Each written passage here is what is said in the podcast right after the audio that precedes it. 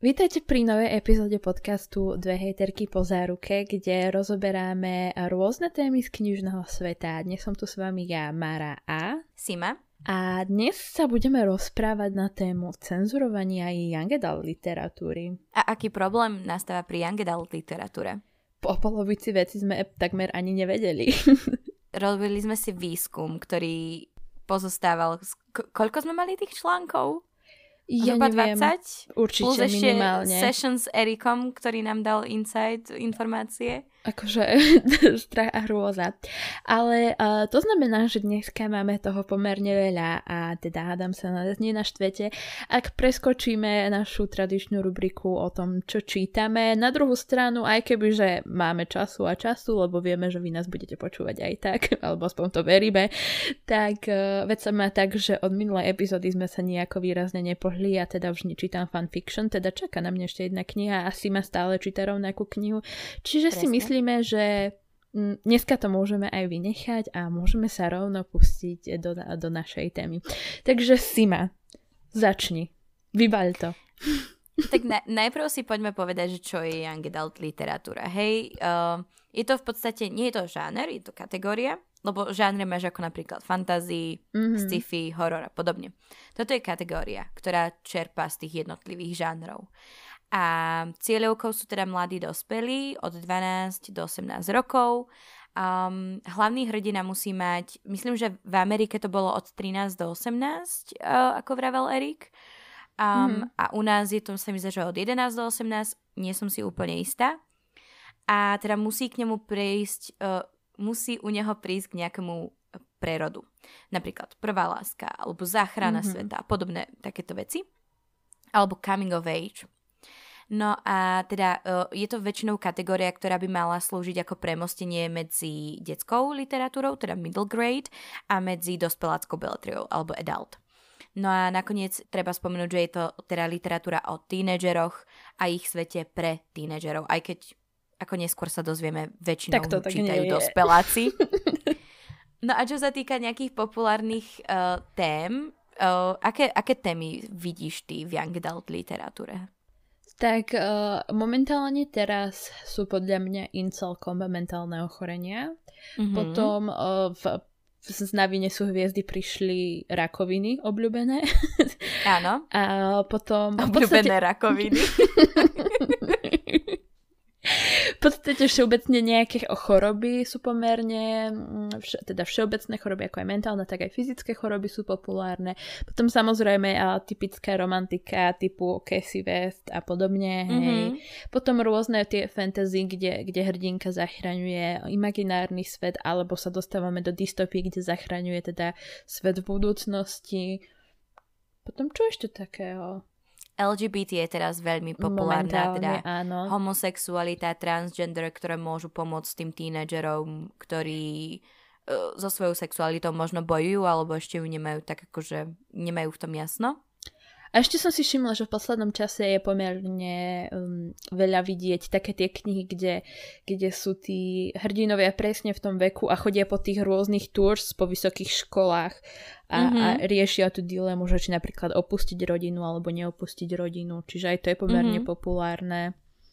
Keď už si pri rodine, tak témy týkajúce sa rodiny alebo problémy ako napríklad rozvod, týranie alebo zanedbávanie, problémy s financiami a takéto tie veci. Alebo napríklad aj identita toho hlavného hrdinu, že napríklad zistujú, kým sú a čo chcú od života a podobné veci. Ja by som povedala, že to zanedbávanie je veľmi obľúbené vo fanfikoch a potom ťa predajú hlavnému hrdinovi, napríklad Harrymu Stylesovi alebo tak. Čo je strašne cool. Bodaj by ma... Teda nechcem, aby ma niekto predal, ale ak by ma už mal niekto predať, tak dúfam, že to bude Harry Styles. Nie, ja by som chcela, aby ma niekto uniesol a predal jemu. No tak akože tak to myslím. Aha, že už tak, ak ma majú niekomu predať, tak nech ma predajú Harrymu. Alebo Šanovi. Ešte lepšie, kámo. V piatok to už bude vonku ten single, ale budem mať akurát ten nový single v piatok, tak som taká nadšená. Ale dobre, poďme späť k téme, lebo už sa odtrhávame. To sme iba asi v nejakej piatej, ani nie v piatej minúte. Poďme, hop, hop, hop. No, prvý problém s Young Adult literatúrou je hlavne cenzúra. A keď som si pripravovala teda veci na našu epizódu, narazila som na niekoľko článkov, kde hovoria v podstate o cenzúre v Young Adult knihách. Niektoré boli teda staršie, niektoré boli novšie. A hlavne napríklad v roku 2013 sa v novinách The Guardian písalo o tom, ako American Library Association tvrdila, že cenzori sa zameriavajú hlavne na túto young adult literatúru, ktorá zobrazuje napríklad sex, drogy, samovraždy a bránia, aby sa v podstate dostali do tried a knižníc. Ide v podstate o to, že tí rodičia chcú chrániť svojich tínedžerov a práve v tejto dobe vznikalo čoraz viac sťažností napríklad na fajčenie, na sex a podobné témy, ktoré sa objavovali v knihách. Dokonca napríklad kniha od Jaya Ashera Mŕtve dievča neklame alebo 13 Reasons Why, ktorá teraz zobrazuje, že čo sa deje po samovražde stredoškoláčky alebo teda aký dopad to má na ostatné teda tie deti a rozpráva otvorene o takýchto problémoch. Tak ona sa dostala na prvé miesto bestsellerov podľa New York Times a v roku 2012 sa dostala medzi top 10 zakázaných kníh. Čiže, ako, vieš, chápeš, to je úplne... A teda rodičia sa v tomto prípade báli, že keď deti budú čítať o samovražde, že ich to bude lákať sa zavraždiť v podstate. Akože ja najprv musím povedať, že ja som o tom, že by sa niečo takto cenzurovalo, som nevedela až... kým nám to vlastne Erik nepovedal. Mm-hmm. A nezačali sme jednoducho riešiť alebo respektíve pripravovať túto epizódu. Ale viem, že napríklad aj keď vyšiel seriál 30 Reasons Why, tak viem, že potom vychádzali články o tom, že Netflix by to mal stiahnuť, že vznikli vlastne stúpol počet samovrážd u tínedžerov a podobne. Čo zasa na druhú stranu, akože my sa si k tomu dostaneme, ale mám taký pocit, že nemyslím si, že za to môže 30 Reasons Why. Mŕtve dievča neklame, nemôže za to, že sa nejaký tínedžer zabil. Možno mu to v jeho stave pomohlo sa prehupnúť cez nejakú tú pomyselnú hranicu, ale nezabije sa človek, ktorý číta knihu. Podľa mňa len v tomto tak, prípade mne to príde čudné. Mne to príde ako keby rodičia mali pocit, že ich deti nie sú schopné rozmýšľať vlastným mozgom. Lebo to je, vieš, ako keď dáš decku, neviem, hru, kde sa strieľa a automaticky čaká, že si pôjde kúpiť zbraň a pôjde vystrieľať najbližší dom. Ja mám pocit, že ich dosť podceňujú v tomto prípade. Určite. Akože o tom nepochybujem, ako z psychologického hľadiska sa môžeme pozerať, vieš, na to, že skrátka tí rodičia sa boja a nechcú pre tie deti niečo zlé a majú ich stále vieš, v hlave jednoducho tak zabudovaných, akože to je moje dieťa, o ktoré som sa ja doteraz starala. Ja som vyberala, čo si ide obliekať. Ja som vyberala, čo ide jesť. Ja som vyberala, čo ideme pozerať, vieš. Že je tam taký ten naučený zvyk, že ja vyberám a ono poslúcha. Čiže akože chápem do určitej miery, že sa to prehúplo. Aj vlastne, čo sa týka napríklad kníh. Na druhú stranu, vieš, taká tá otázka, že nebude to tie deti skalakať ešte o to viacej, keď je to zakázané? Ono, ja si myslím, že pokiaľ tie deti chcú o tom to čítať, či už psychické choroby, alebo sex, alebo niečo iné, tak si to nájdu vyslovene. Akože, o tom sa budeme podľa mňa baviť ešte v tej ďalšej kategórii, ale hlavne sex je na tom podľa mňa takto, že keď to nenájdu v knihách a chcú o tom vedieť viac, tak na čo sa obrátia? Na internet, kde nájdu proste porno a to potom zase vedie k takým tým mylným informáciám a neviem k čomu ešte. Čiže ja mám pocit, že to cenzurovanie má ešte horší dopad, by som povedala. Áno. Ono je to v podstate spôsobené tým, že Amerika funguje tak, že aspoň teda tak nám to Erik vysvetlil, zhruba je tam 117 000 knižníc, z toho 98 000 sú len školské a v podstate, keď vydáš knihu, tak každá knižnica ju môže kúpiť, čo máš, ak ju kúpi každá knižnica, to máš len 117 000 výtlačkov. A ak tvoja kniha má nejaký explicitný materiál alebo nejaké také tie témy, ktoré potrebujú trigger warning alebo niečo podobné, tá knižnica ju môže odmietnúť, lebo tá knižnica funguje tak, že tam máš dozornú radu, ktorá schvaľuje, že či tá knižnica tú knihu odkúpi alebo nie. A dozornú radu tvoria väčšinou rodičia práve. Presne tak. Alebo problémové mamičky. Erik ich nazval militantné mamičky. Čo sa mi veľmi páči ako pojem. A nesedí to? Mi chceš povedať? Sedí to. Ja som napríklad našla jeden graf a budem hovoriť aj o niektorých knihách, ktoré sú zakázané, alebo teda ktoré sú na zozname takých tých, že nie sú úplne zakázané, ale sú také, že challenged. No ale top 3 trópik, pre ktoré bývajú knihy cenzurované, alebo teda aspoň nahlásené, sú number 1, explicitný sexuálny obsah, po druhé bolo používanie hrubého jazyka, alebo teda nadávky, alebo niečo také, a tretím bolo násilie. Čo je celkom zaujímavé, je, že na 10. mieste bol až rasizmus a na poslednom mieste bola interrupcia. Čo si myslím, že rasizmus v knihách je podľa mňa komplikovanejšia alebo škodlivejšia vec ako sex. Prosím ťa, rozmýšľaj ako správna kresťanská žena. No a potom čítala som ešte jeden článok, volalo sa to, že Is Young Adult for Kids, alebo teda je Young Adult literatúra pre deti, kde sa autorka na začiatku vyjadruje o dvoch románoch. Bol to Lock and Key od Sarah Dessen, ktorá je teda veľmi známou autorkou týchto Young Adult Contemporary románov. Tento Lock and Key vyšiel v roku 2008, kde ukazuje na pasáž o tom, ako si podávajú fľašku vodky a fajčia marihuanu, a potom spomína ešte The Dove od Cody Keplinger, ktorú ty si myslím, že čítala. Tá vyšla v roku 2010 a tá sa teda venuje tomu, že hlavná hrdinka má sex s tým nejakým sexy chalaniskom zo školy, ale proste taký, že nezáväzný. A jej problém bolo, že ona do toho vstupovala ako matka šiestačky, čo je 12-ročné dieťa. Pre ňu bolo problémové, že obe tieto knihy sú young adult a jej dcéra, 12-ročná, to môže v podstate čítať. Neviem, čo ti mám na toto povedať, pretože akože, dobre, na jednu stranu to chápem, akože ja som napríklad v minulej epizóde spomínala, že násilie napríklad v Inkaboku, hej, Rowlingovej a podobne, ale takto... dobre, odmyslíme si, že my sme nikdy nemali 12 rokov a o týchto témach sme už dávno nevedeli, hej? Odmyslíme si ten fakt. Pozerajme sa na to ako matky 12-ročného dieťaťa, hej? A ty zakážeš svojmu dieťaťu takúto knihu, lebo sa tam podáva fľaša vodky, ale potom ho necháš sedieť pred telkou, kde ide, ja neviem, čo napríklad upírske denníky, hej? Ktoré idú v telke. Alebo ho necháš jednoducho, nech si pozerá filmy na Netflixe a pustí si 365 dní. Alebo ako si ty včera spomínala, keď sme sa o tom rozprávali, že si tvoje 12-ročné žiačky púšťajú Emily in Paris, hej?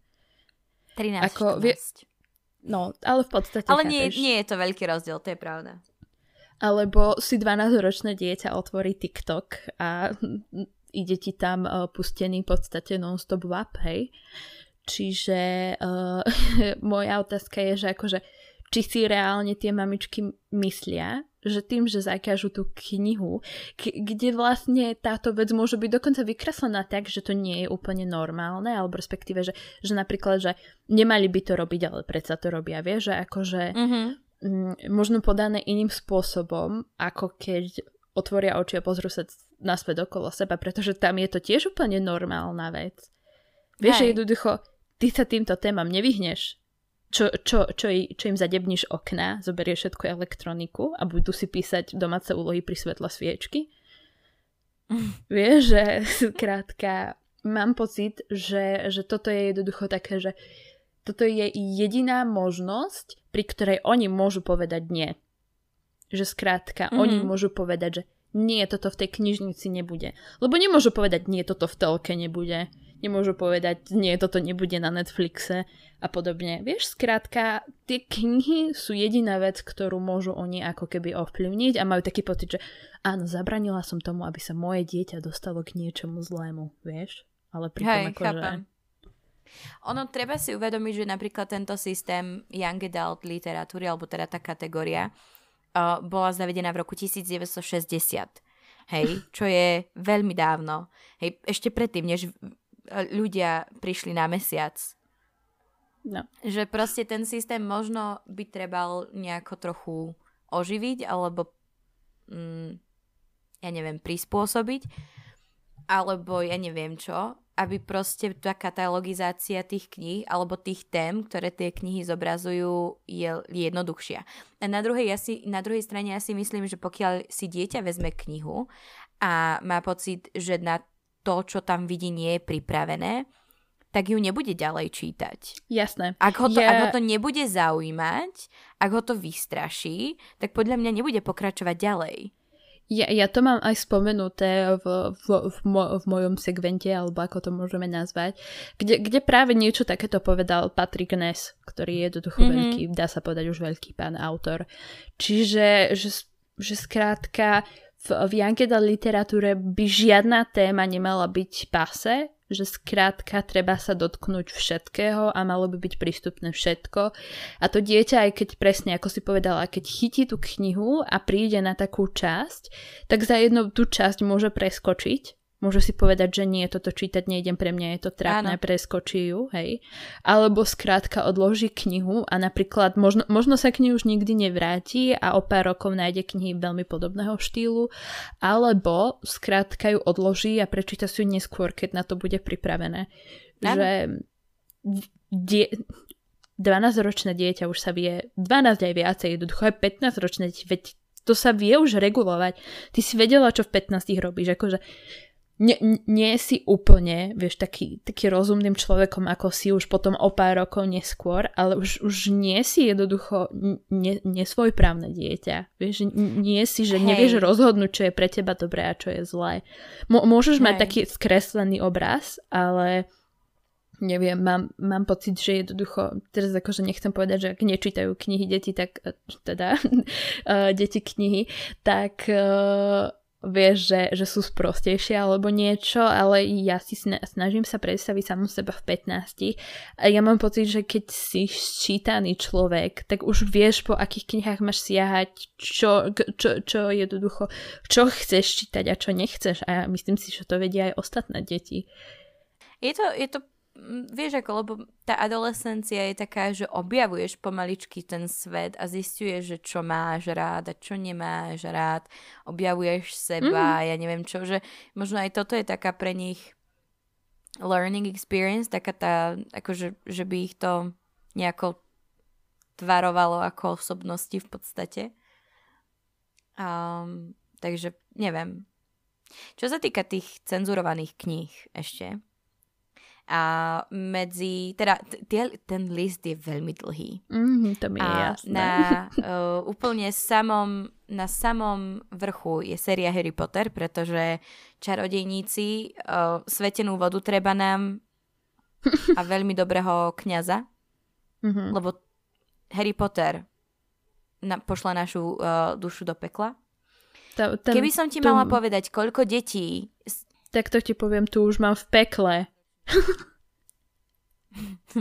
Keby som ti mala povedať, koľko detí 12-ročných alebo 13-ročných som mala ja na hodine, ktorí mi vraveli, že ja neviem, o čom je Harry Potter, lebo mne to rodičia nedovolia pozerať, ono je to zlé, tam sú čarodejníci, vieš, lebo my sme mali pri jazykovke cirkevnú a to samozrejme odtiaľ išli všetky tieto podnety. A pritom akože je to kvázi akože prvá kniha, sa dá považovať ešte za rozprávku alebo také niečo. Takže to je vieš čo, akože a človek si povie, že u nás sa to nemôže stať, že to je jednoducho taká americká vec, vieš, že je jednoducho, že cenzurovanie tých kníh, ale ja si napríklad do dnešného dňa pamätám, ako som v prvej triede na strednej škole. Prvá alebo druhá trieda to bola a mala som kamarátku, ktorá pochádzala z veľmi, veľmi kresťanskej rodiny a nielen to, akože oni boli dosť takí na ňu tvrdí, aspoň ja si myslím, že skrátka tam... Môj názor na ich výchovu nepatrí sem a nemyslím si, že akože by som o ňom mala hovoriť alebo niečo, ale mám na to svoj názor a viem, že som jej požičala selekciu. V prvej knihe selekcie sa Amerika asi dvakrát s niekým poboská a viem, že ona mi po 2 dňoch tú knihu vrátila s tým, že mama jej povedala, že mi ju musí vrátiť späť, že tú knihu nemôže čítať. 15-16 ročné dievča. Čiže akože... Nemám slov. Ďalšou knihou na zozname bola napríklad Of Mice and Men od Steinbecka, ktorú som čítala, nechápem prečo je na tom zozname, ale okej. Sú tu Charlieho malé tajomstvá, čo trochu chápem, akože čo by im mohlo na to vadiť, ale aj tak si nemyslím, že by to bola nejaká akože hrozná kniha. A Temné hmoty od Philippa Pullmana, čo tiež mi ako si nedáva zmysel. A, no a niektoré teda nie sú vyslovene, že sú zakázané, ale sú kvázi challenged. A to znamená, že je tam snaha o cenzurovanie, ale nie sú úplne ešte akože zatratené, nie sú úplne v pekle. A tam patrí napríklad Veľký Gatsby, Iba jeden deň od Gayle Formanovej, Na vine sú hviezdy, Kam zmizla Aliaška, Papierové mesta, čiže pomaly celý Green, hej. A samozrejme Upírska akadémia od Meadovej a Twilight od Mayerovej. A čo ma najviac prekvapilo, je, že tam je denník Anny Frankovej. Vieš čo, mňa to ani neprekvapuje, pretože ja vďaka TikToku, niekoľkokrát, tretíkrát ho tu spomínam, kvôli TikToku som objavila, že veľa Američanov ani nevie o tom, že existoval holokaust. Že skrátka, oni sú tak neskutočne vymletý národ, že to nepochopíš. Akože nehovorím, že všade sa to neučia, ale viem, že jednoducho som videla TikTok, kde sa dievča dozvedelo o tom, že existuje holokaust. Teda existoval tak. A bola, že to určite sa nemohlo stať niečo také hrozné. To by nikto predsa nedovolil, aby sa niečo také stalo. Ja iba taká, že akože... Bitch. Nemáš slov na to. Oni majú na školách hlavne americkú históriu. Áno. Lebo proste oni sú almighty state. Oni sú jediní a najlepší. Great America. Sem hodím taký fun fact, ktorý nám tiež hovoril Erik, a to je, že napríklad New Adult, čo bol celkom dosť populárny žáner, vznikol v podstate len preto, aby mohli do Young Adult dať sex. Že väčšina tých New Adult, teda tie prvé New Adult knižky sa odohrávali na strednej škole, ale tí hrdinovia už mali 18 rokov a jeden deň, hej, aby mohli, hej, teda mať sex. Že to je taká kvázi výhovorka. Ale napríklad tiež nám povedal, že on New Adult teraz v Amerike nikto ani neštekne, že to proste keď pošleš do vydavateľstva, tak ti povedia, že nie, ďakujeme. A druhú vec, ktorú tu mám, je, že toto môže byť aj tým, že autorky starnú. Čo my sme boli s Marou celkom prekvapené, že keď sme zistili vek jednotlivých autoriek. Lebo Erik nám v podstate začal hovoriť, že však ja vám nájdem, koľko má ktorá autorka rokov. A začal sypať tie veky. Holly Black 49 rokov. Cassie West mala C40. Áno, 47 mala. Potom... Gayle Forman mala sa mi zdá, že 50 už, alebo tak nejak. Áno. Aj Eliso Noelová už mala cez 50, čiže to bolo akože... Aj Sarah Dessen, lebo ona bola narodená v 70 rokoch. Áno, čiže akože... Ja neviem, ako ja som si nikdy nehľadala akože tie autorky, akože ako vyzerajú, koľko majú rokov alebo niečo. Teda Elisu Noelovú mám v priateľoch na Facebooku, hej, akože... hej, ale nikdy som nevidela jej vek, hej. A skrátka, ono ťa to nenapadne, že, hej, že píšu 50-ročné, 60-ničky píšu jednoducho knihu o dvoch zamilovaných tínedžerov. To ťa skrátka nenapadne sa nad tým tak zamyslieť. Presne, lebo aj keď ich môžeš vidieť napríklad na prebale knihy, hej, tu ich fotku, akože tam, hej. Ale ťa nenapadne sa rozmýšľať, že koľko rokov má táto autorka a o akých postavách píše. Neviem, ja som mala tak nejak v hlave zafixované, že ja neviem, možno majú okolo 30-ky alebo čo. Že to mi prišlo tak akože normálne, ale keď sa pozriem, že 50. OK. Pre mňa bol najviac šokujúca správa, že Holly Blacková má takmer 50 rokov. S jej modrými vlasmi a so všetkým. Hej, aj Leigh Bardugo mala, myslím, že nejakých 44 alebo 45 nejak. Mne sa zdá, že 46, ale neviem, no. No, tak okolo, víš, a pritom tiež na Leigh Bardugo by si to nepovedala, lebo akože ona mi nepripadá cez 40-ku. Neverím nikomu a ničomu. A k cenzúre máme ešte sensitivity reading, ktorú som dala ako takú malú podkategóriu. A ako sensitivity reading by sme mohli preložiť ako citlivé čítanie alebo niečo také.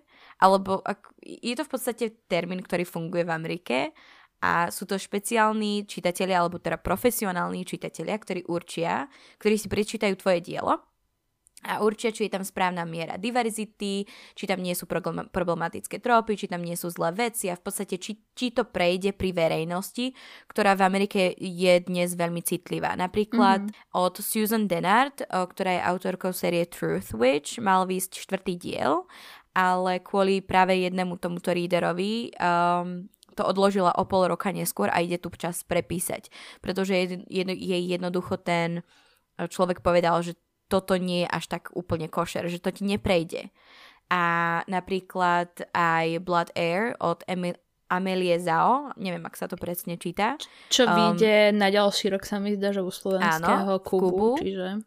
A ona musela stiahnuť svoju knihu, ktorú chcela vydať a prepísať ju, pretože práve kvôli tejto citlivosti, lebo podľa amerických štandardov nezvládla tému otroctva. Je tam v podstate scéna, kde otrokyňa tmavej pleti sa obetuje za beložku a umrie v jej náručí, čo akože úplne, hej, peklo na zemi. No a ona sa potom aj k tomu vyjadrila, že jej to veľmi ľúto, pretože to otroctvo bolo zobrazené na základe jej azijskej skúsenosti a nie americkej skúsenosti. No aj napriek tomu teda knihu potom stiahla a musela ju prepísať, preto v podstate aj tak neskôr vyšla, pretože inak vedela, že keby ju aj vydala, aj napriek tomu, tak by ju ľudia nečítali a proste tá predanosť by nebola taká, nedostala by sa do tých knižníc a podobne. Čiže by to boli vyhodené peniaze. Čo je úplne ako, že vieš, chceš vyrozprávať príbeh, lebo ona je napríklad, myslím, že teda má azijské korene, alebo teda pochádza z tejto kultúry, tak je to tam potom, vieš, že či už v podstate to odsudzovanie toho, že dobre, tá scéna nebola v poriadku z hľadiska americkej histórie, alebo teda toho otroctva, ale vyjadrovalo tú azijskú skúsenosť, že či už aj to nie je trochu rasizmus a dávanie do popredia jednej kultúry a nie druhej, ale nechcem sa do tejto debaty púšťať. Sú to veľmi nebezpečné vody a ja si osobne myslím, že my už beháme rozhodne. Teraz, už touto témou beháme celkom po tenkom ľade. Akože myslím si, že máme tu jedinú výhodu, že na Slovensku sme pomaly k väčšine veci, že fuck it, akože čo sa deje.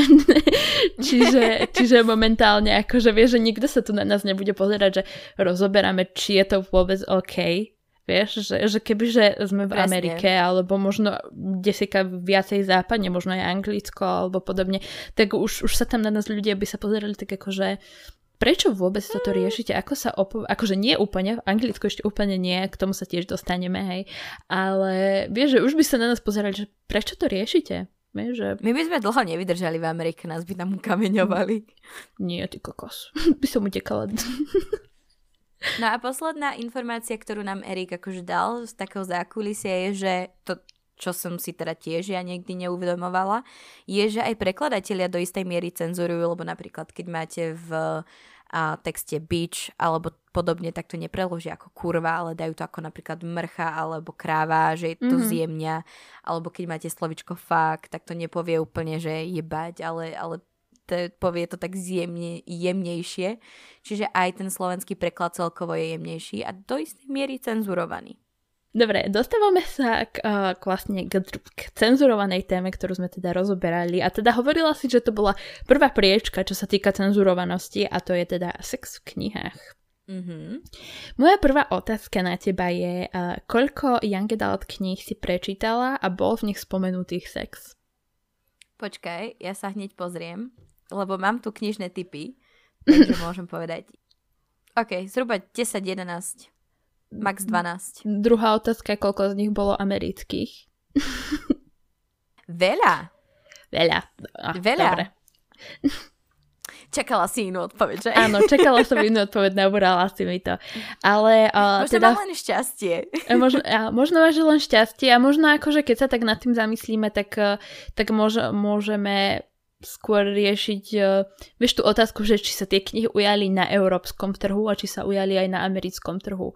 Vieš, že také že to je taká ďalšia otázka. A ak sa ujali na americkom trhu, tak ako sa ujali v amerických knižniciach, kde sa vlastne nachádzajú tieto rady. Ja som našla pre nich oslovenie ako gatekeepers, ako strážcovia brán. Že... Čo je úplne super pomenovanie. Akože úplne cool, akože vieš, povieš si, že som gatekeeper, vieš, povieš, som niečo dôležité a pritom si iba militantná matka, ktorá... Cezo mňa neprejde žiaden dick. To musí byť aké smutné, že sa z teba neprejde žiaden dick. A pritom ako by si mala tie deti. Keby si to brčko nenaťahovala, tak to skrátka nevieš. Všetci sú to pokrytci. Presne. Ale teda, potom som akože si napísal, pretože bacha na mňa, zasa mám prípravu, hej. Je, že teda, že či ten sex v tých knihách naozaj je, alebo sú tu iba tí gatekeepers, ktorí jednoducho ho zadržiavajú. A ono, ako si povedala, že v tom zozname máš pomerne veľa tých kníh, ktoré sú dokonca aj americké, tam treba si povedať, že teda tých kníh je dosť, ale otázka je, koľko z nich sa dostane k reálnemu čitateľovi, pretože oni ten knižničný systém majú inak rozvinutý ako my, hej, jednoducho 117,000 oproti našim, čo možno 3,000 jednoducho knižnic na Slovensku, alebo koľko ich je, ja neviem, hej, určite ich nie je 117,000, je úplne inak rozvinutý. Čiže vieš, že skrátka... Ono to tam aj možno je, len je to práve v tej zakázanej sekcii, alebo to skrátka ani nekúpia. A ono, Erik to spomínal, že ako náhle jedna knižnica to odmietne, jedna rada gatekeeper si povie, že nie, toto sa nedeje, tak jedna mamička dá vedieť druhej mamičke, ktorá je v školskej knižnice niekde inde. A takto sa to jednoducho rozbehne ako austrálske plamene, hej. Ja ti hovorím, mamičky sú tie najdesivejšie osoby proste, s ktorými sa nechceš sa stretnúť. Baviť. Nie. Nechceš ich proste pohnevať. A ako som čítala jeden tento článok, tak sa mi zdá, že to bola jedna knihovnička, ktorá ho teda písala a tam dala citát, ktorý akože počula, že prečo také knihy by nemali kupovať do knižníc a podobne a že sex v young adult knihách by sa tam jednoducho nemal nachádzať, pretože ide o citlivú skupinu, teda čitateľov, ktorú vystavujeme explicitnému obsahu. A ja už som to teda povedala, že skrátka... Ja som si googlila ešte niečo mimo nášho rešeršu, hej, iba článkov, čo sa týka sexu v knihách a nadaviek knihe a podobne. Ja som si vygooglila, aké sú hranice, čo sa týka zákonnosti sexu v krajinách, hej. Pretože teda, ak ide o citlivú skupinu, explicitný obsah, tak skrátka by to malo byť všetko cenzurované, mali by sme to prispôsobiť veku, hej. Tak napríklad už v takom susednom Maďarsku alebo v niektorých krajinách Afriky alebo Brazílie je zákonný sex od 12 rokov. Akože je to tam obmedzené tým, že tvoj partner, akože každá krajina to má nastavené, tak nesmie byť o niekoľko rokov starší, že je tam hranica ohraničená vekom. Že aby, hej, to nesklzlo do pedofílie, hej. Presne, ale v podstate napríklad 12-ročné deti tam môžu mať zákonný sex. Bože, keď si predstavím svojich 12-ročných študentov... U nás ich sa mi zdá, že tá hranica 15 rokov, hej, na Slovensku. Väčšina krajín sa potom pohybovala na tej hranici 14-15 rokov, čo bol tiež iba sex ohraničený, že napríklad vzťahom. A tam už nehovoríme o nejakom limite, ako vekovom. Pokiaľ napríklad dieťa s tým súhlasí, tak už môžeš mať sex jednoducho. Pokiaľ si vo vzťahu a máš s tým človekom sex, tak tam už vek až tak extrémne rolu nehrá, pokiaľ jednoducho ty potom nepovieš, že si s tým nesúhlasila, alebo skrátka nebola si do toho tlačená. Hej, čiže tu sa fakt pohybujeme vo vekových hraniciach od 12, dokonca jedna krajina tam mala sa mi to, že aj 11 rokov, hej. A nie je to v Amerike tak, že pokiaľ máš, čo ja viem, že menej ako 18, neviem presne tú hranicu, a ak je jeden dospelý, hej, že má tých 18 a druhý má napríklad 15, tak je to sex s nezletilým a môže ísť aj to, sa mi zdá, tam to sa mi zdá, že tak je, hej. Akože určite to tam je nejako ohraničené, ja som to nepozerala podrobne, ale akože chápeš, akože sú tam určité hranice, ale deti jednoducho môžu mať sex od 11 až 12 rokov. Hej. Bavíme sa tu o tom, že skrátka oni to majú zákonne dovolené. A my sa tu teraz ideme baviť o tom, že nedáme 15-ročnému decku do ruky Twilight, pretože v Breaking Down Edward rozbije posteľ. Možno nechcú, aby deti pri sexe rozbijali postele. Tak kúpim kovovú. Nie, ale si vezmi, že aj tí 12-roční, 13-roční už proste vedia, o čo ide. Vieš, buďme k sebe úprimní. Ja som vedela, o čom je sex v 9 rokoch. Keď som išla na primárie, som vedela. My o tom šrandovali, hej, v 3. triede na základnej škole. Akože, ja neviem, koho tu chceme oklamať, hej. Veď práve, akože ja mám pocit, že som v 12 alebo 13 videla svoj prvý porno časopis. A potom som ho ukazovala kamoškám, lebo proste education, hej, to už vtedy som bola učiteľka. V 12 som čítala Výkup moje srdce. V 13 som čítala 50 Shades of Grey. A pozri, kam nás to dostalo. to je osobná kapitola, hej, ale skrátka Ja neviem, akože ja chápem, že z dospeláckého pohľadu je to také, že akože priznajme si, ani my nechceme teraz vidieť o tom, že 12-ročné deti už vedia to, čo vedia, hej, ale pritom my sme neboli až tak odlišní, vieš. Ja sa to snažím zabúdať. Ako chápem, ako učiteľka si musíš, ale ja neviem, jednoducho aj z takého toho psychologického okienka mi to príde, že ako sa všetky tie hranice posúvajú. Ako ja, keď som teraz riešila moju bakalárku so školiteľkou, pretože ja vlastne rozoberám práve tému vzťahov a sexu v mojej bakalárke. U vekovej hranice, ktorú ste mali informačné okienko počuť minule, hej. tak ona mi hovorila, že ona sa do tohto nerozumie. Že ona mi nejde rovno akože povedať, že by tú tému nejako skúmala alebo niečo, ale hovorí, že je to dobrá téma, lebo sa mám pozrieť na našu generáciu a čo sa hovorí o našej, či viem, čo sa hovorí o našej generácii. A ja hovorím, že asi tužím, ale povedzte mi, že ste jednoducho promiskuitní. Jednoducho máme viacej sexu, máme viacej nezáväzného sexu, viacej o ňom hovoríme, viacej ho vidíme, viacej všetko. A my sa tu teraz ideme v Young Adult knihách tváriť, že nie. Preto mi jednoducho, aj keď sme sa prvýkrát dozvedeli o tejto jednoducho téme, lebo chceli sme rozoberať sex v Young Adult knihách o epizóde s Danny.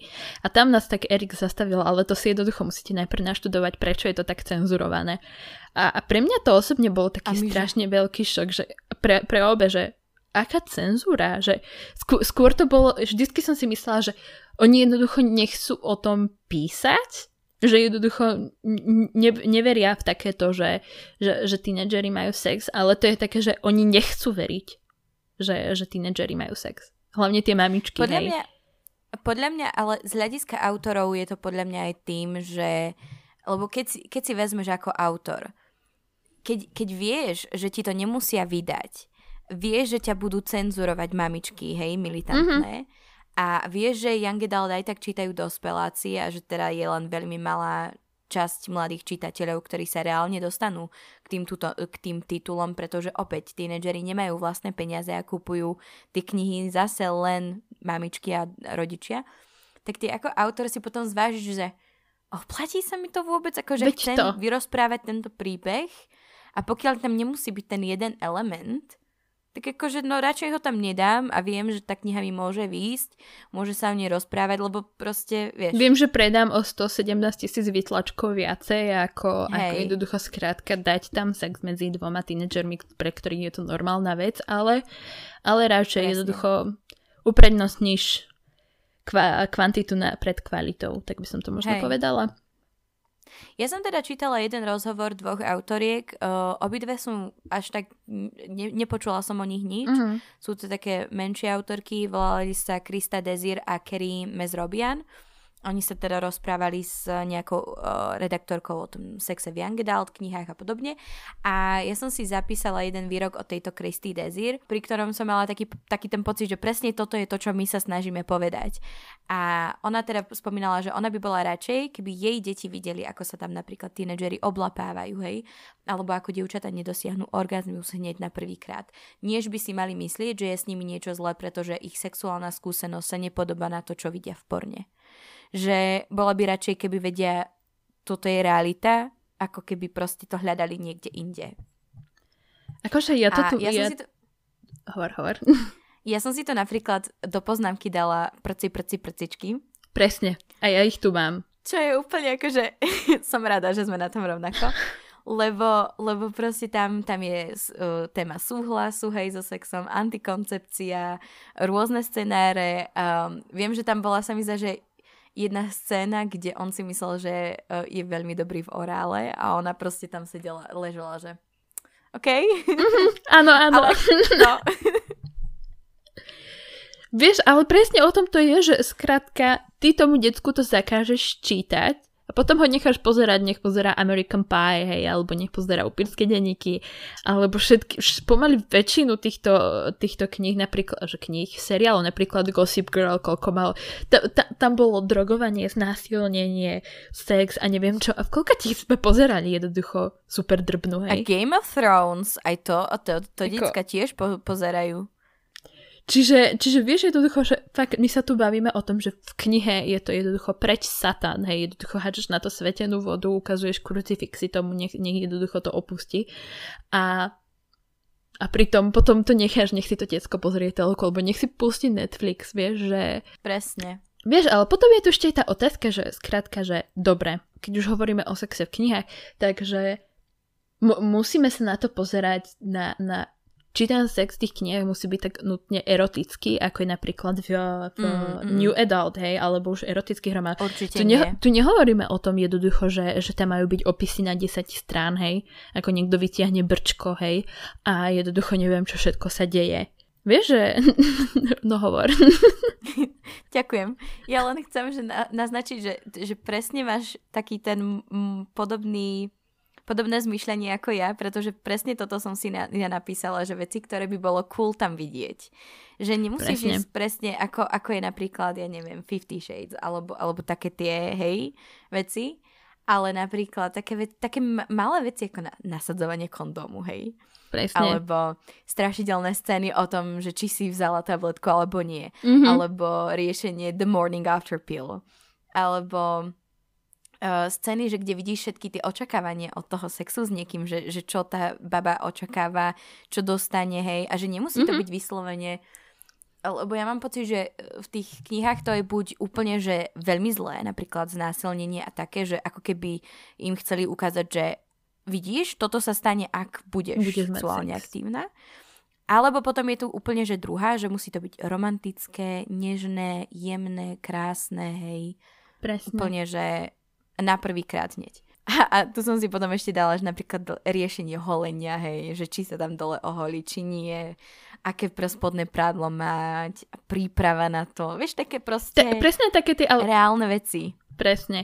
Akože myslím si, že ja som si to tiež zapísala, čiže tu už akože fakt vidíme, že už sme na jednej vlne asi nalepené, že skrátka ono, akože nemyslím si, že aj väčšina tých autorov, čo to už do tých kníh dá, alebo čo by to chcela dať, nechcú presne toto, že musí to byť neviem ako dokonalé romantické a všetko sa podarí a ja neviem čo, že skrátka... A tínedžeri to ani nutne nechcú vidieť. Vieš, oni keď chcú, tak siahnu po 50 Shades, hej. Ducho presne taký ten, aj Danny to spomínala, že čítala tú jednu knihu, kde došlo na sexuálnu scénu a ona jednoducho bola v šoku z toho, čo sa deje, hej.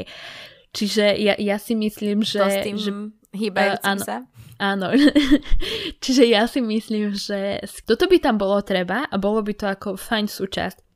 Ja si pamätám, že aj keď som čítala denníky princeznej, tak akože tam sa to predstavovalo trošku ako taká tá romantická predstava, ale na druhú stranu sa tam riešilo to, že preboha ono sa to má stať a stane sa to a ako sa mám na to pripraviť, hej, že bože, aké to bude, vieš, také tie myšlienky, ktoré má aj reálne dievča, keď už o tom uvažuje, hej. Nehovoríme o takej tej, takom tom dokonalom, že 3-krát pichne brčko do teba a ideš, hej, jednoducho, všetko sa deje, všetko vidíš hviezdy, vidíš súhviezdia, ale takéto reálne. A tam už nutne ani nemusíš ísť do toho opisu toho sexu. Nikto nehovorí, že musíš ísť do toho opisu. Jednoducho daj tam presne také tie jednoducho nepríjemné chvíle, nepríjemné myšlienky alebo aj také tie vzrušujúce myšlienky ohľadom toho, že čo sa stane a keby si chcela, aby to bolo. A potom skrátka už to nechaj také, že stalo sa to a už chod na ďalšiu kapitolu, ktorá začne, bolo to absolútne na hovno. Nechápem, čo sa stalo. Hej. Vieš.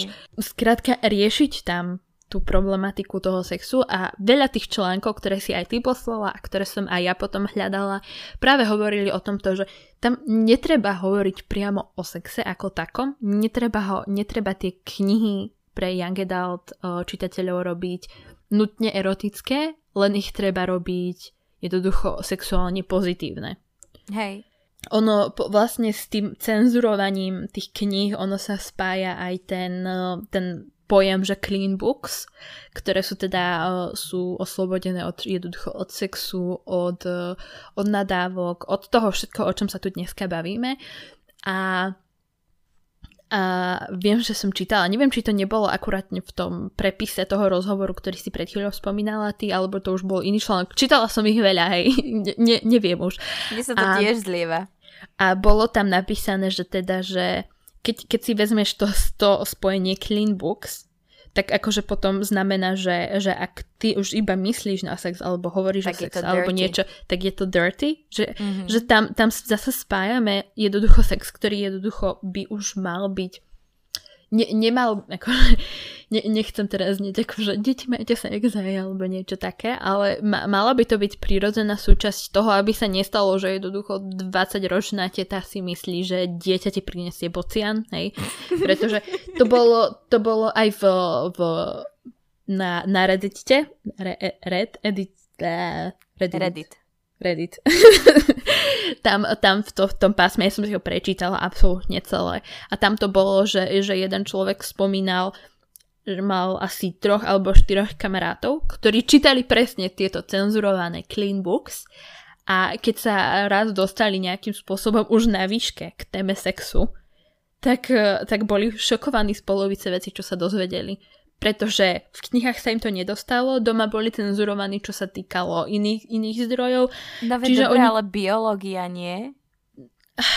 Asi ani to nefunguje. Ako úprimne v Amerike už nechápem ničomu, lebo opäť TikTok, hej, tam chodila taká challenge, kde jednoducho dali chlapovi vložku do ruky a že ukáž mi, ako sa to používa. A oni si mysleli, že to nalepíš. Presne.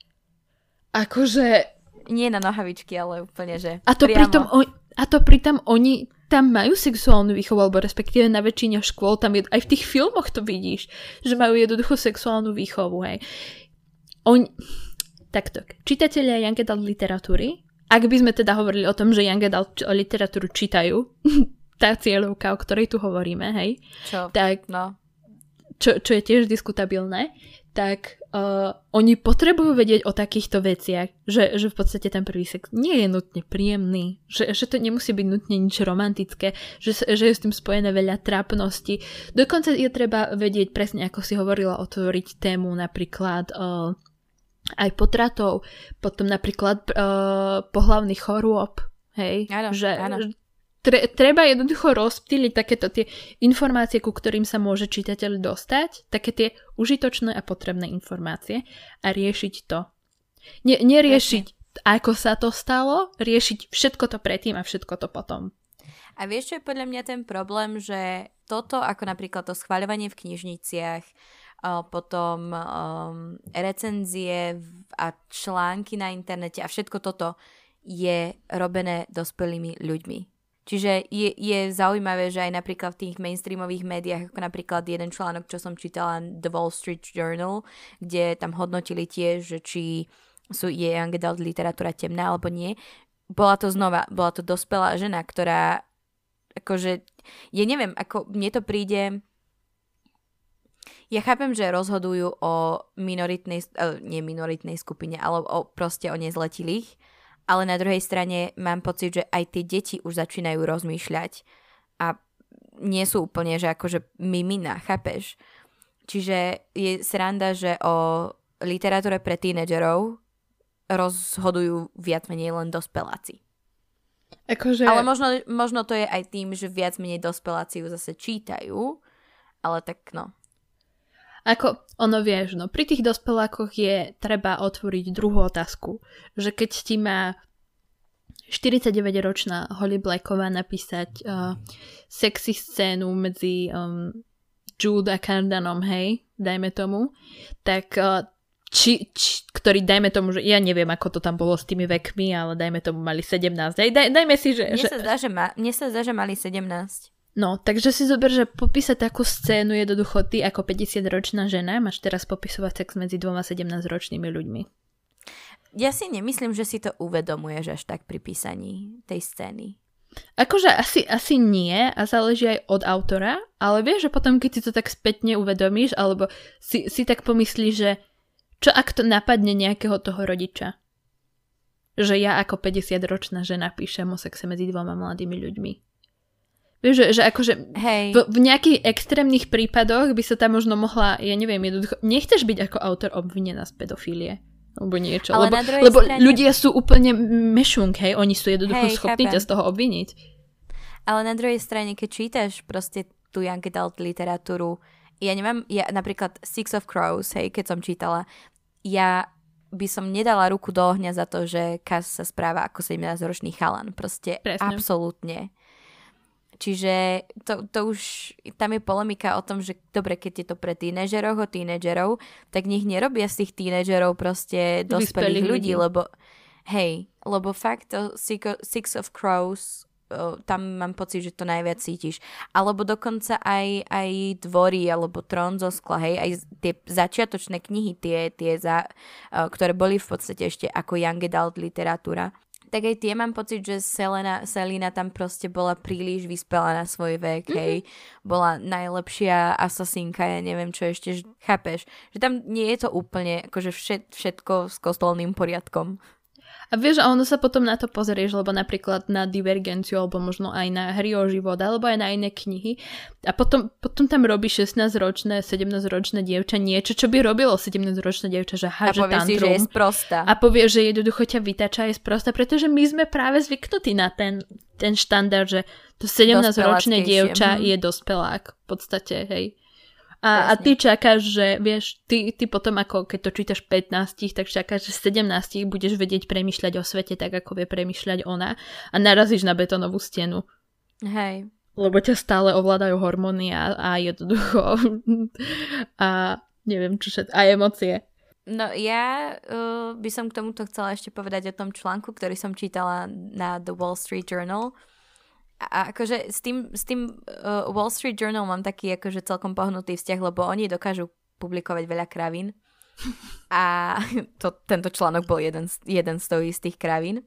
Bol to článok o tom, že ako je sa young adult literatúra stáva strašne temnou a že keď autorka stála v knihkupectve, tak si nevedela predstaviť, že by niečo z tohto kúpila svojej 13-ročnej dcére, lebo všetko to boli len upíry, samovraždy a temné veci.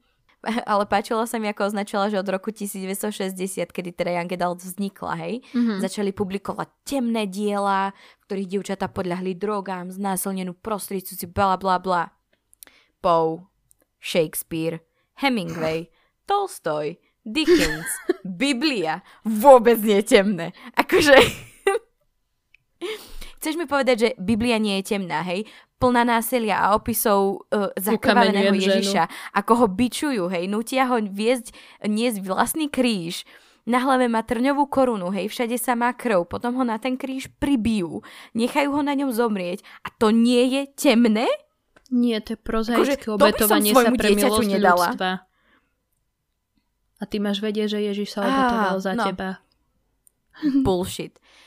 Teda, neberiem nikomu jeho presvedčenia, hej? To je môj vlastný názor. No a potom teta prejde na zoznam kníh, ktoré by mladým odporúčila, hej, lebo je taká milá, ktoré rozdelí teda medzi dievčatá a chlapcov, čo je, mám pocit, že téma na ďalšiu epizódu vlastnú, hej, rozdelenie toto. A odporúča tam chalanom Fahrenheit 451. Ja som to teda nečítala, hej, dúfam, že nepoviem nejakú kravinu. Kotleba to čítal, nie? Čerpám z toho, čo si pamätám z poznámok a podobne, ale teda sú tam témy samovraždy, tínedžerov, ktorí zrážajú ľudí proste na autách, mechanické zvery, ktoré lovia živé bytosti len pre zábavu a nukleárna vojna. To vôbec nie je temné. Absolútne. To je úplne, že sunshine and rainbows. A to sa vracame v podstate taký akože full circle k tomu zakazovaniu kníh, lebo v podstate články ako od tejto pani potom vidia militantné mamičky, hej, lebo tá pani recenzuje detské knihy a píše, je aj autorkou, takže vidia to militantné mamičky, pozrú si, že počkať, hej, ja chcem moje dieťa, hold on. Chcem, aby moje dieťa malo svetložiaru nad hlavou, hej. A to zase spúšťa ten domino efekt, lebo tie militantné mamičky si to popresúvajú, lebo oni majú určite nejaké Facebookové kanálové systémy, ktorými sa dorozumievajú. Majú úplne nejakú základňu tam. Vysielačky. Atomové kryty. Pagery, vieš, vidíš to číslo, že emergency. Ďalšia kniha na zoznam. Prejde do knižnice, vieš, tam nejaký tajný vchod. Takže, neviem, ja som z toho mala pocit, ako keby ona vykresľovala teraz tých autorov, vieš, že young adult autori si teraz sadnú za ten počítač s diabolským úškrnom na tvári, hej, a povedia si, že napíšem knihu, kde zobrazím samovraždu, lebo to deťom dá návod, ako aby sa zabili, hej. Nenávidím ľudstvo, chcem ho vyhubiť, tak napíšem 13 dôvodov, prečo. Alebo, vieš, my sme to odhalili, Nie, militantné mamičky to odhalili, oni sú pred nami, pred všetkými, oni odhaľujú tieto konšpiračné teórie, za tým je podľa mňa Gates a Soros, hej? Ilumináti, nie. Ilumináti, zem je plocha. Aha, bože, vieš, ja mám fakt pocit, že idem akože autor, že idem napísať knihu, ktorou skorumpujem všetkých tínedžerov. Rodičia, traste sa. Vyvolám revolúciu. Normálne, že vojna. Ale mamičky proti autorom. Ale chceš mi povedať, že ono sa to tak nepodarilo. Aha, čo urobil Twilight? Akú psychozu? Ako bola Mayerová k tomu blízko? Ona mala vlastnú armádu, ona mohla tie militantné mamičky zrušiť. Akože ja som našla napríklad, že veľa týchto autorov našlo, akože dostalo sa do povedomia tento článok a oni potom už hovorili, že napríklad Meg Cabot tam vravela, že každý by si mal čítať to, čo sa mu páči bez toho, aby ho niekto odsudzoval, čo pravda. Maureen Johnson napísala na Twitter vtedy, že pomohla ti Young Adult, povedz to o tom svetu, povedz svoj príbeh pomocou hashtagu Young Adult Saves a označ pritom aj Wall Street Journal.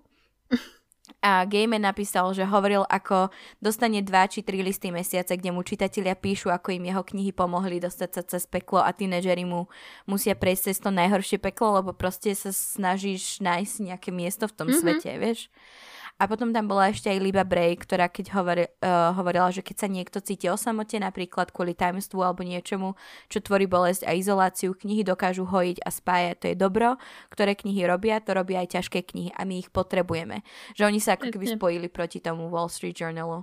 A keď sme hovorili o tých militantných mamičkách, tak presne ja som si pozrela tú autorku toho článku, je to Megan Cox Gurdon, ktorá teda napísala nejaké knihy. A akože ja sa nečudujem, že to napísala, lebo to vyzerá byť vyslovene taká, že middle class alebo upper class žena, beložka, blondína, ktorá vyzerá, že žije s rodinkou v takej tej dobrej štvrti, hej, nejaká alej. Druhé meno má Karen, hej.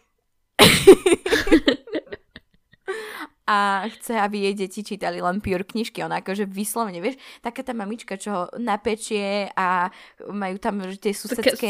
Z takého typického amerického filmu. Hej, presne. Čo ti príde úplne z toho zle. Akože, ono, aj čo si tam povedala ten citát o tom, že tie deti si prechádzajú peklom, to je úplne pravda. Keď si vezmeš z hľadiska psychológie, ale nehľadme na to napríklad nutne zo psychológie, ale skrátka, ty keď máš 12, 15, 16 rokov, ty hľadáš, kde patríš vo svete. Hej, presne. Ty hľadáš jednoducho, čo je podľa svetu normálne, alebo nie napríklad, či je normálne napríklad túžiť po niekom. Že či je normálne cítiť niečo také, ako je sexuálne zrušenie alebo príťažlivosť. Hľadáš otázky, či či je normálne, že napríklad trpíš depresiami, že či si v tom sám, alebo či je v tom niekto iný. Chceš nájsť to, že napríklad aj iní, nemusíme hovoriť o tých ťažkých témach, môžeme jednoducho hovoriť o tom, že či aj iní sú takí napríklad nerozhodní v tom, že na akú vysokú školu idú. Že či pochybujú o tom, že napríklad, že to, či kam sa rozhodli, chcú ísť. Nemusíme hovoriť iba nutne o tých ťažkých témach, môžeme hovoriť o úplne bežných veciach, že či sa dobre rozhodli. Vieš, že skrátka...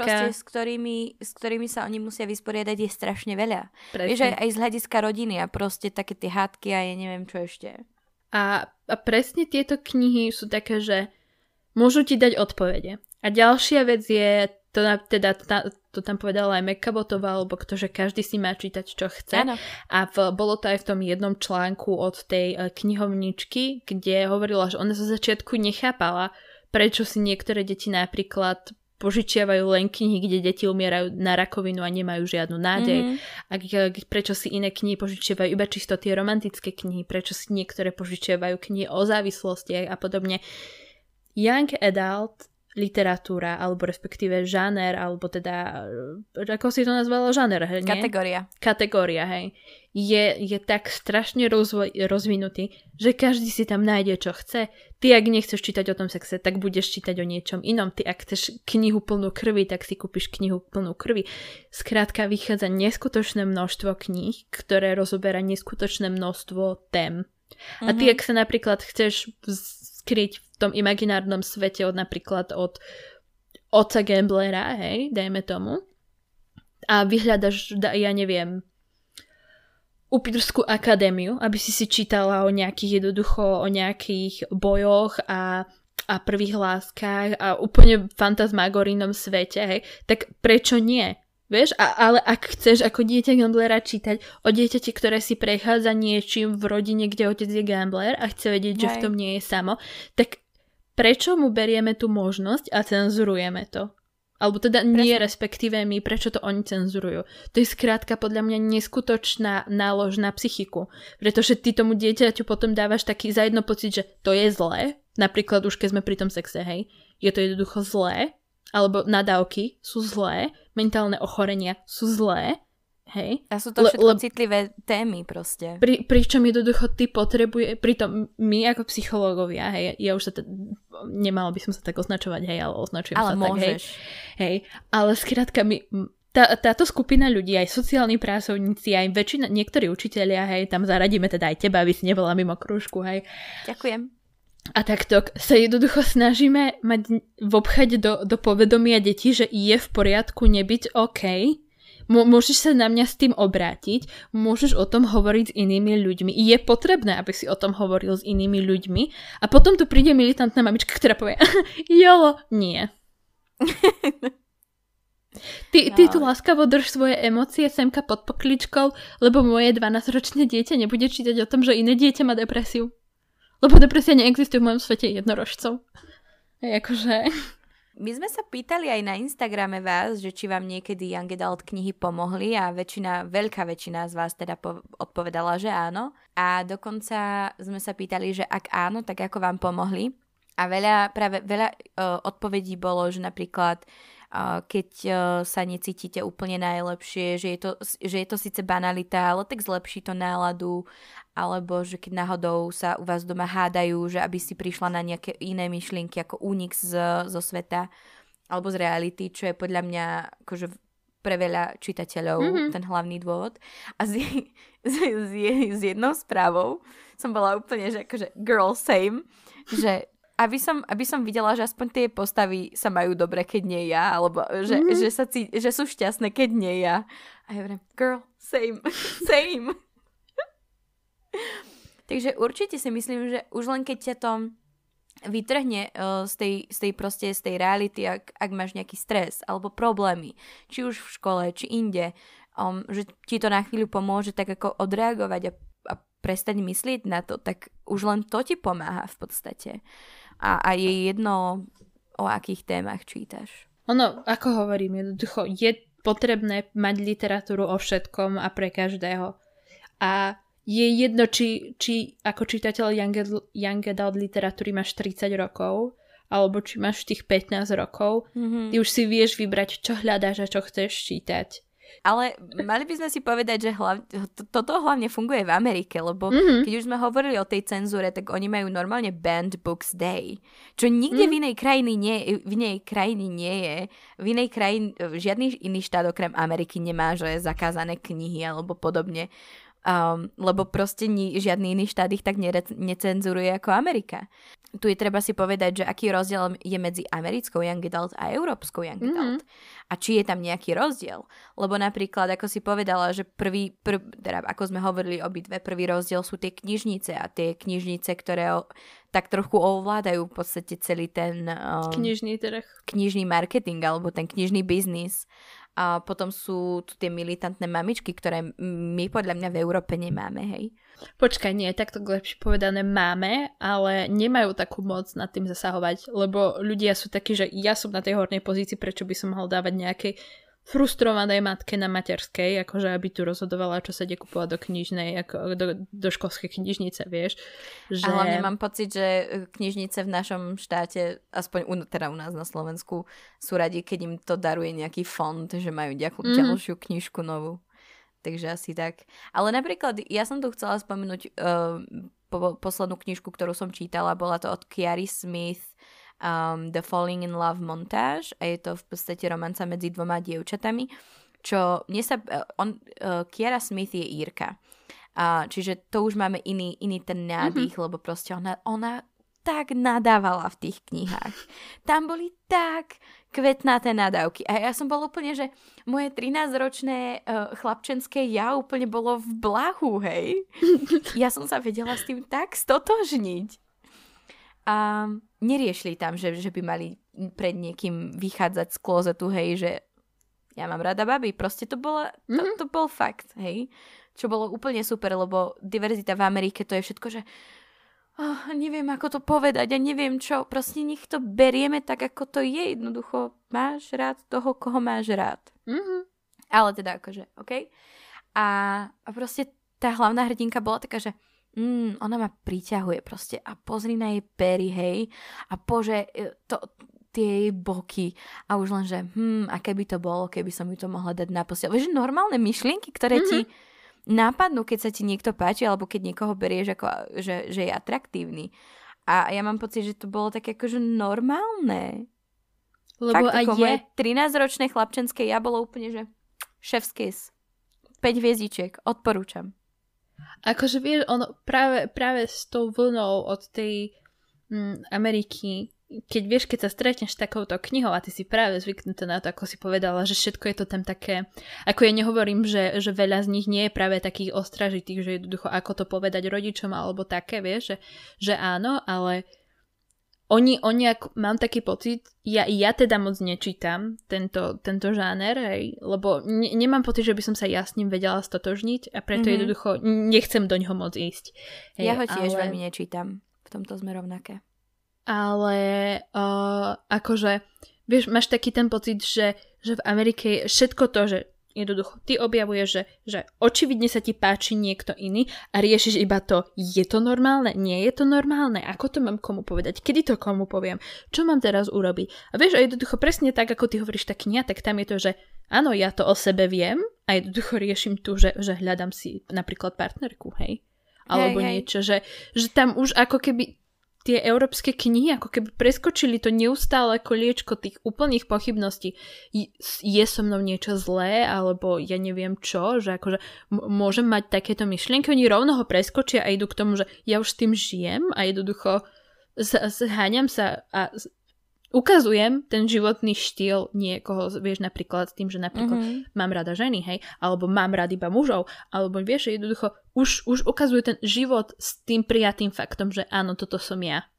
A to je podľa mňa úplný rozdiel, čo sa týka jednoducho tých kníh. Hej, aj keď teda musím povedať, že Írsko nie je práve najliberálnejší štát, podľa mňa, lebo čítala som jednu knihu od Johna Boyna, myslím, a už neviem, ako sa volá, ale on teda tam dokumentoval príbeh gay muža, ktorý, ale teda ono to bolo od 70-tych, 80-tych rokov, tak nejak, nie som si istá. A že jednoducho ako na tých gay mužov teda normálne robili hliadky a tak nejak. Čiže nepovedala by som, že Írka je v tomto úplne, že nejaké permanentné, liberálne, neviem čo. Možno teraz áno, neviem presne tú situáciu. Ale ide o to, že celá tá kniha pôsobila takým otvoreným dojmom, že poďme sa porozprávať, že môžem vieš, že mohla sa zdôveriť napríklad otcovi o tom, že ja neviem, ju niekto priťahuje, alebo tam hovorila, že mala zlý vzťah, tak potom mala len také nejaké flingy, také zaúlety, vieš, s babami, že proste nechcela riešiť nič iné. Užívala si to, že párkrát mali také muchlovacie session a ideme, že bolo také ako fresh air, by som povedala. Preto ja napríklad nečítam tiež Young Adult Contemporary, ako si vravela ani ty, ale toto ma strašne bavilo, lebo to bolo vtipné, bolo to reálne, bolo to proste také akože OK. Čo nám ešte Erik napríklad povedal, že je taký rozdiel medzi tými americkými a európskymi, že napríklad niektoré americké knihy sa u nás nevydávajú práve preto, že by sa tínedžeri nevedeli stotožniť. Absolutne stotožniť. Je napríklad, že v Amerike dostaneš, máš 16, dostaneš vodičák, hej, pravdepodobne aj auto, hej, ak si teda v tej strednej vrstve. A máš tam nejaké napríklad knihy, ako idú 16 roční na road trip, vieš, po Amerike, neviem čo ešte. No tu 16-ročný čo, akože pôjde na chatu s kamošmi a ožere sa. Presne. Vieš, že je to taký rozdiel zase. Nehovoriac o tej diverzite až za ušami, hej, že proste je až taká, že ti to narvu dole krkom. To si myslím, že to je pokojne otázka na tiež vlastnú epizódu riešiť. Rozhodne, na to sa môžete tešiť. To je akože, vieš, že môžete sa na to tešiť, ale akože ja neviem, či sa do toho vôbec sa pustiť. To až o pár mesiacov, nech máme kľú, nech sa spamätáme z tejto. Lebo akože za jedno rešerš nad týmto a druhá vec, ja nechcem znieť ako rasista a homofób. To je vyslovene, že či... To je ďalšia téma, ktorou si môžeme vykopať vlastný hrob. No, veď to. No, ale keď už hovoríme o tej európskej young adult veci, tak treba spomenúť aj Alice Osman, ktorá je tiež veľmi populárna a teda nebráni sa takýmto témam vo svojich dielách, napríklad motýliky a podobne, lebo aj tam také boli. A ja osobne chcem spomenúť ešte Louise Renison, ktorá je tiež z Anglicka, konkrétne z Leeds. A ona napísala knižku, neviem, možno, že si pamätajú niektorí, alebo možno, že ju čítali. Volajú sa, že Angus, Bosky a Trapasy. Takto. Niektorým... Ak si ju nepamätajú kvôli knihám, tak si určite budú pamätať podľa filmu. A ten film sa volal, sa mi zdá, že Ultraviolet? Nie. Ono sa to volalo tak ako knižka, lebo v angličtine je to Angus, Thongs and Snogging. A podobný názov mal aj ten film. Čo, tak nebola vo filme skupina, čo sa volala Ultraviolet? Alebo tam odtiaľ je pesnička? Myslím, že áno. Buď skupina alebo pesnička je Ultraviolet. A spieval to ten fešák, do ktorého ten sex boh podľa nej. Angus, nie. Nie, Angus bol mačka. Nie, to bola jej mačka. Aj Angus možno zaspieval, nevieš. Zamňavkal. Ale niekedy ho dobre nakrmila. Mňau, mňau, mňau. Ja som... Chceš solo? Nie, ďakujem. Ja som to čítala, sa mi zdá, že tak okolo 13-14 rokov a to akože ja som to úplne žrala. Ja som čítala všetko, čo bolo u nás v knižnici z tej série. A proste riešili tam, že napríklad, že ako zistíš, či máš dosť veľké prsia, hej? Alebo dostatočne dobré prsia, že keď si strčíš ceruzku pod ne a drží ti, tak máš dobré veľké prsia, keď ti vypadne, tak to je zlé, hej? Ale potom, že ona ja tam riešila, sa mi zdá, že... Neviem, či tam ona potom neriešila, že čo sa stane, keď tá proste ceruzka tam zapadne a nevidíš ju pomaly, že ona mala, sa mi zdá, že väčšie prsia. A ja som to úplne žrala, hej. Bolo to strašne vtipné. A viem, že ona sa tam boskávala s viacerými a to bolo také, že vieš, a normálne tam bol, ako, to opisovala, že sa mi zdá, že jeden bol ako miešačka, alebo použil príliš veľa jazyka, alebo slín. A vieš, to sú také veci, ktoré... Ako toto hovoríš, tak úplne mne idú flashbacky z toho. A ja som čítala aj prvú knihu, aj ten film a úplne z toho filmu mi idú tie flashbacky, jak sa tam voskávala s tým jedným a on používal príliš veľa jazyka a ona bola, že nevie, čo má robiť. Jednoducho, bože... A A neviem, či tam nemala potom nejakú nehodu, čo si úplne hrozne ostrihala vlasy, že vyzerala, keby prešla kosačka po nej. Áno. A strašne také trapasy, ale bolo to veľmi cute, lebo také relatable v podstate, že si sa vedela s tým stotožniť. Tak. A mám normálne chuť si to prečítať celé od začiatku. Ale tam nám v podstate Erik tiež povedal, že v tom slovenskom preklade, že to bolo trošku také riskantné, lebo oni tam použili ten preklad, ten sexboh na toho jedného chlapca. Mm. Že už tam to bolo také, že takže tak. Poďme ešte na tipy naše knižné, lebo niekoľko sme ich dali v predchádzajúcej epizóde z Dany, ale snažili sme sa prísť s nejakými novými. Takže ja poviem teda, čo som ja čítala. Potom môžeš povedať ty nejaké, čo si čítala, prípadne ešte nejaké, čo sme vôbec nečítali. Takže u mňa na prvom mieste je teda tá Keira Smith Falling in Love montáž a budúci rok je v angličtine vychádza ďalšia kniha, ktorá sa volá Not My Problem. Potom je tam Patrick Ness a jeho knižka Release, kde je zase gay dvojica, že tam je chalan a tam tiež rieši tak akože prvý sex, že mali problémy s kondómom a také niečo. Potom, toto sme čítali obidve, The Shadows Between Us od Trishe Levenseller, ktorá tiež bude vychádzať budúci rok, ale v preklade u Kubu. Potom tu mám Stolky, musíte si ju kúpiť, lebo pichnem do vás inzulínu. Čo? Nepočula som, čo?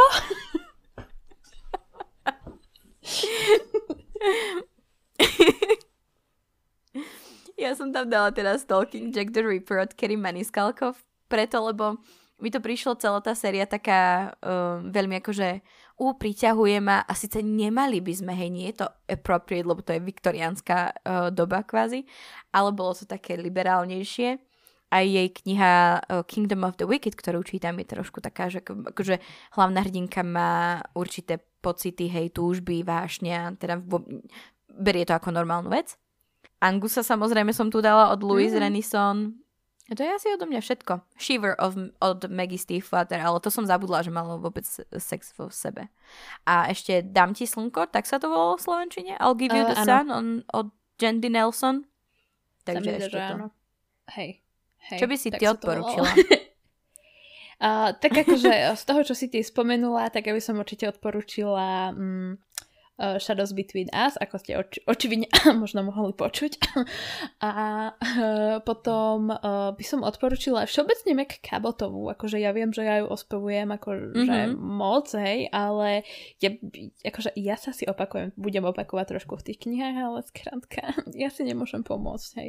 Ale určite akože Meg Cabotová vo všeobecnosti, ona hociakú knihu, či už hovoríme typické americké dievča, alebo či hovoríme o mediátorovi, alebo tak. Ona tam potom v určitej fáze jednoducho tých kníh rozoberala práve otázku napríklad sexu, alebo všeobecne nejaké také tej sexuálnej atraktivity a tak. Čiže ja si myslím, že akože Meg Cabotová je na toto taký dobrý začiatok, ak by ste napríklad niekomu chceli kúpiť darček, alebo vie, že skrátka predstaviť ich trošku do tej témy nie moc drsne, ale trošku áno.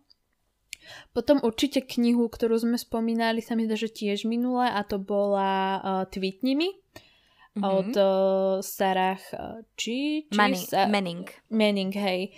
Sarah Manning a vyšla aj v preklade, ja si myslím, že ju zoženiete veľmi lacno, lebo vyšla s úplne otrasnou obálkou. Nenechajte tú obálku, aby vás odradila. Presne, ale akože bola to presne taká kniha, kde mali aj taký ten, nebolo to tam nutne popísané, ale bolo spomenuté, že akože im to úplne nevychádzal ten sex občas. Hej, taký ostýchavý, awkward. Hej, potom knihu, o ktorej sme určite hovorili, The Dove, viem, že vyšla v českom preklade ako Davka, nie Otka to preložili, čo znie úplne hrozne, ale to čo je za slovo? Oni v podstate preložili ten význam toho slova to dáv, vieš, akože... The designated ugly... Áno. Fat friend sa mi zdá. Fat friend, A viem, že to teda vyšlo aj v preklade, ale teda napríklad angličtina tam nie je zrovna ťažká. Viem, že to bola jedna z prvých anglických kníh, ktoré som ja čítala, čiže to odporúčam. Všeobecne Cody Keplinger je veľmi dobrá autorka. A aj tu Erik ako spomínal, že ona... The Dove je tak dobrá kniha o tínedžeroch pre tínedžerov, pretože ju Cody Keplingerová písala ako 16-ročná, pokiaľ sa nemýlim. 17 sa mi zdá, že vravel. Jednoducho písala ju ako tínedžerka, čiže písala o tom, čo vedela, o čom píše, vieš, pravdepodobne. Mm-hmm. Potom už vypredanú sériu, ale určite sa viete k nej dostať. Idem sa zo zakázaného listu, odporúčam Upírskú akadémiu, hej. Pretože to je síce stará séria, hej. Keď si to tak vezmeme, dosť stará séria. Ale jednoducho Upírska akadémia, to je láska do konca života. A zasmiete sa nad tým a je to podľa mňa aj plné akcie a všetkého. Už dosť ťažko zoženiete slovenský preklad, ale k českému sa možno dostanete celkom ešte ľahko. A znova odporúčam Muže klidu, pretože tam sa akože neriešil sa sex nejako výrazne, ale jeden z tých hlavných, ten hlavný chalan mal presne takúto kamarátku, že jednoducho sa občas stretli, mali spolu sex a bolo to. A neriešilo sa to tam akože, je to niečo hrozné, skrátka to bola súčasť jeho života. A neriešilo sa to nejako bližšie. A neviem, to je asi všetko odo mňa. My sme sa tam bavili ešte o Škole noci, čo teda akože nie je úplne, že kvalita. Ja ju neodporúčam. Hej. To iba ak chcete úplne, že hrdinku. Tak akože do it, ale akože je to taká sexpozitívna kniha. Ja som sa snažila to nájsť... To určite, akože... Tam už chyba iba pohlavné ochorenia. Keď si vravela o tej Cody Keplinger, tak som hľadala, že koľko rokov má tá Keira Smith, ale nejako som sa k tomu nedopatrala. Lebo ona vyzerá tiež celkom mlado. Že možno to bude aj tým, prečo sú jej knihy také akože fun a free. Potom ešte sme zabudli spomenúť Julie Murphy, Knedlíček. The Ježiš, dumpling. Áno. Tam, teda my sme to nečítali, ale našli sme tiež, že sú tam také akože sexpozitívne momenty. Mm-hmm. V českom preklade, kde sa to teda volalo Knedlíček, to už nekúpite, ale na Martinu sa ma prekvapila cena 89 centov za normálnu knihu. Hej, čiže neviem, asi sa nepredávala až tak dobre. Ani sa nedivím s tou obálkou a tak, ale je ohľadom tej autorky, odkedy jej vyšiel jednoducho adaptácia na Netflixe, tak je okolo nej veľký boom a ona pokračuje v tej sérii. Čiže v angličtine ju zoženiete úplne ľahko. A ja vieš, koho by som ešte odporúčila? Jennifer L. Almetrout. Keby som o nej nehovorila dostatočne. Pretože ona má vo všetkých Young Adult knihách, akože nehovoríme teraz o From Blood and Ash, ale hovorím napríklad aj o Obsidiane a teda o Lux sérii, aj o jej ďalších ako Half-Blood a tak. Tak má tam možno skôr taký ten romantickejší sex, hej, ako nehovorím úplne o takom tom edukačnom, skôr taký ten romantický, ale má ho tam. A pomerne dosť. Hej. Ja som si spomenula ešte na knižku The Miseducation of Cameron Post od Emily M. Danforth. To je v podstate odohráva sa to v 90. rokoch a je to o dievčatí Cameron, ktoré zisťuje, že ju priťahujú dievčatá a zisťuje takú tú svoju sexualitu. To bolo tiež veľmi dobré. A je tam vyslovenie, že akože ju dajú do, sa mi zdá, že nápravného zariadenia, aby vyliečili tú jej sexualitu. Samozrejme, Looking for Alaska, alebo teda Kam zmizla Aliaška od Johna Greena, tá mala tiež v sebe. A to je asi všetko. Od našich, teda z našich tipov, po ktorých knihách môžete siahnuť. A týmto sa dostávame v podstate aj na koniec našej epizódy. Môžete nás, ako vždy, ak nás vypočujete, môžete nás označiť, či už sa týka nášho Instagramového účtu 2 poza ruke, alebo našich osobných účtov zaknihovaná.sk alebo Knižné nebo. Ak chcete na tipy na epizódy, nám môžete posielať buď na spomínaný Instagram, alebo môžete použiť náš e-mail, ktorý je v bio. Na e-mail nám môžete posielať taktiež svoje nahrávky, ak niekedy budete mať chuť sa trošku rozrečniť a budete mať odpovede na otázky, ktoré vám budeme dávať do stories. Budeme veľmi radi.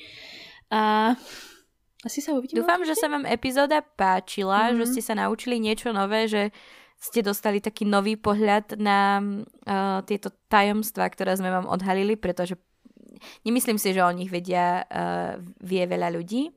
Bič, ľudia nevedeli ani o Rowlingovej. A ináč veľa ľudí bolo prekvapených aj o tej Cassie Clare a jej inceste. Čiže ako sme úplne influenceri.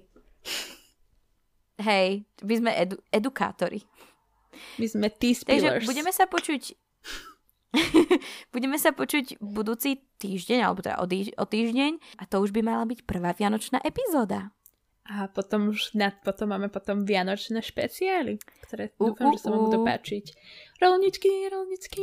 Majte sa už na čo tešiť. Áno, tak. Dobre, takže majte sa, čaute.